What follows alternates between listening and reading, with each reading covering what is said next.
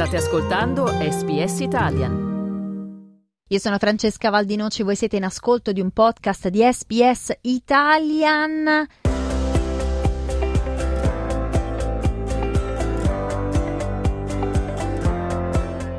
Small Business Secrets, le storie delle piccole e grandi aziende italiane in Australia. Pop-up dinners questo è il business che in aprile del 2021 ha messo su Matilde Razzoli, originaria di Prato, a Melbourne da qualche anno, una chef che presentiamo questa mattina ai microfoni di SBS Italian. Buongiorno, benvenuta Matilde. Buongiorno Francesca. Il business si chiama Mata Cooks, raccontaci un po' di questo mondo del dining pop-up. Sì, allora ho sempre lavorato nella ristorazione, ho sempre avuto voglia di avere il mio business, anni e anni e anni. Soprattutto dopo l'avvento del Covid mi è venuta questa idea, durante e dopo.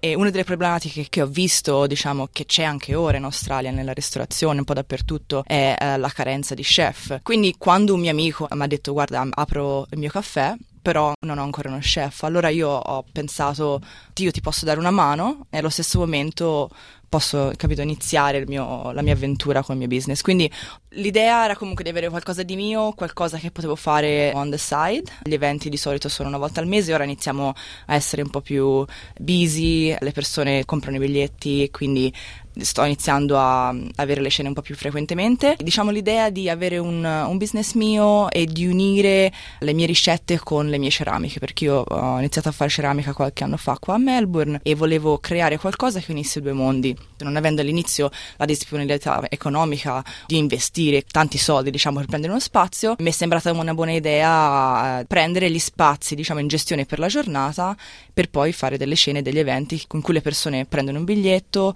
paghi per il, per il set menu e poi quando arrivi all'evento decidi cosa vuoi bere, poi paghi vino, la birra o quello che vuoi. Da quanti anni tu lavori nel mondo delle cucine e soprattutto dopo il tuo arrivo in Australia, che se non sbaglio era nel 2018, puoi fare un po' un paragone, se possibile, tra i due mondi e com'è lavorare nel mondo delle cucine in Italia rispetto a com'è in Australia e come anche questo ha influenzato anche la tua scelta non solo di rimanere in Australia ma anche di aprire il tuo business?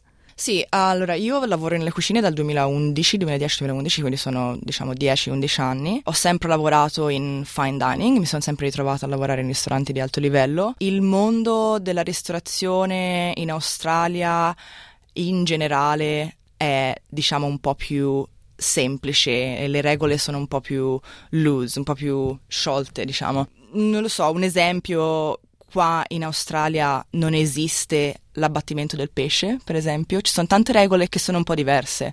Nel fine dining in Italia ci sono molte regole, alcune che sono molto belle come vuoi avere un servizio di alta qualità, però questo per una persona diciamo come me che ha sempre avuto tatuaggi per esempio, nella mia esperienza nel passato in Italia mi hanno sempre chiesto di coprire tatuaggi.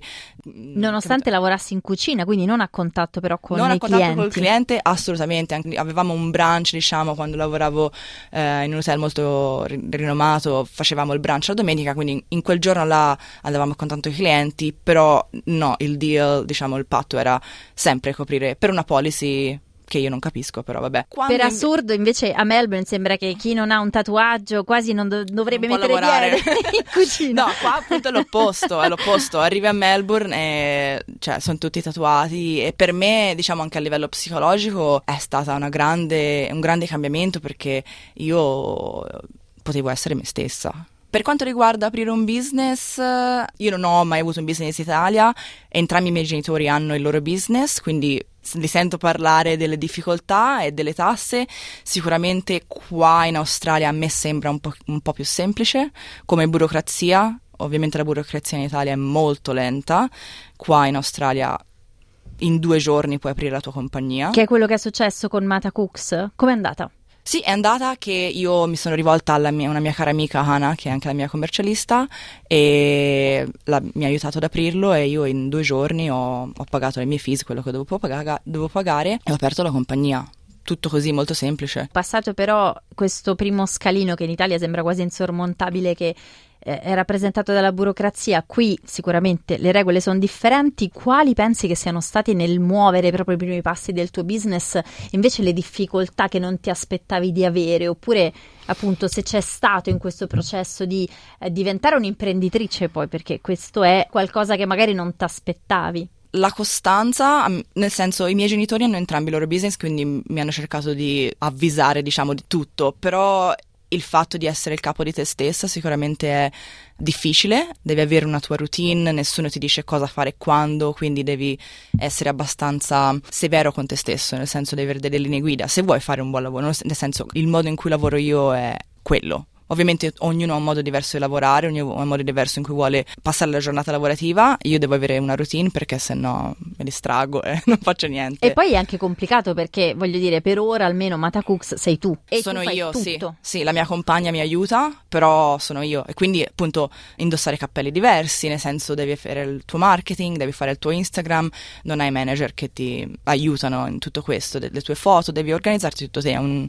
ammontare di lavoro enorme che però uno fa perché la soddisfazione è anche enorme che viene, no? Quando uno, una persona viene da me e dice che il piatto che hai fatto è magnifico, la soddisfazione è tutta tua perché è tutto il tuo lavoro. Allora facci sognare qual è l'ultimo piatto magnifico che hai preparato? Um, qualche reazione che hai avuto che insomma ti ha dato la soddisfazione e ti ha fatto capire che questa è la strada giusta? Sì, allora le paste che faccio sono sempre molto apprezzate. Ho fatto questo ragù d'anatra che tutti hanno, che ho cotto per due giorni, che han- tutti hanno amato. Ho- sto cercando di mettere tanto focus sui piatti vegetariani perché le persone, non lo so, sembrano sempre un po' dimenticati. vegetari- no, qua a Melbourne molto, però in generale voglio che i piatti vegetariani siano buoni almeno quanto, se non più quelli carnivori, diciamo, o pescatariani. Quindi ho fatto una pasta con un um, cavolfiore affumicato, per esempio, che è piaciuto a tantissimi. Un altro, un dolce, ho fatto una mini eclair con questa mh, crema diplomatica, che è una crema pasticcera ehm, unita con della panna montata, con un ehm, mandarino cinese preservato sotto sale, quelli tutti sono impazziti. Vabbè, adesso spegniamo i microfoni, usciamo. esatto. Allora, io intanto ricordo a chi ci ascolta che siamo con Matilde Razzoli, che è la creatrice di Mata Cooks, e parlavamo appunto eh, prima anche dell'aspetto dell'immagine, no? Mata Cooks, ho visto delle bellissime foto sul tuo profilo di Instagram, sicuramente insomma l'occhio vuole la sua parte, soprattutto a Melbourne, se non sbaglio. Ecco, mh, nel um, mettere insieme magari il tuo menù della serata, che cosa guardi? Come lo componi? Quando creo un menù, eh, sicuramente la prima cosa che vado a vedere è eh, la stagionalità. Cosa è in stagione? Per un discorso anche di costi, perché uno pensa che non cambi niente a livello di costi, ma quando usi una verdura che è in stagione è molto più economico che usare la stessa frutta o verdura quando non è stagione. Ah, anche perché sappiamo che soprattutto dopo il Covid i prezzi, soprattutto delle verdure, sono aumentati Sono tantissimo. Quindi come, com'è che tu contrasti appunto questo aumento dei prezzi e soprattutto i costi che sono aumentati? Stai notando che negli ultimi mesi ti mettono più in difficoltà nella gestione del business? Sì, sicuramente uno deve essere un po' inte- molto intelligente quando soprattutto crea un menù, nel mio caso. Eh, I prezzi sì, sono aumentati molto, la soluzione qual è? Potrebbe essere cercare di usare.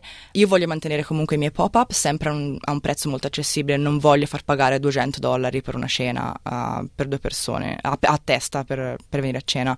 Il mio processo è cercare di trovare materie prime che costano poco, poco che sono in una fascia di prezzo moderata e poi eh, metterci del tuo le, le abilità tecniche, la tecnica che ci metti non traspira poi nel, nel piatto finale, La- le persone sono sempre contente di mangiare se tu sai quello che stai facendo, se tu hai esperienza e se sai anche come aggiungere valore con un po' di fermentazione per esempio. Allora, Mata Cooks è nato in aprile del 2021, per ora è un one man band.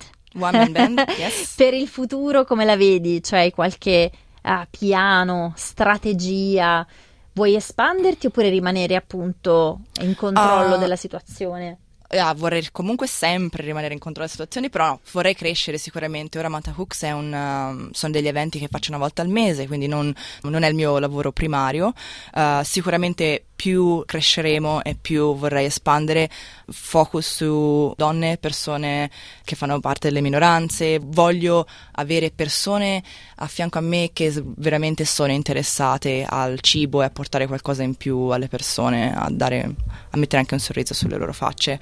Quindi sì, piani per uh, crescere nel futuro sicuramente, magari introdurremo anche qualche lezione di cucina e vedremo poi cosa succederà. Allora, noi ringraziamo Matilde di Mata Cooks e nel podcast che troverete su sbs.com.au barra Italian ovviamente inseriremo anche qualche foto dei tuoi piatti. Grazie mille per ora. Grazie Francesca.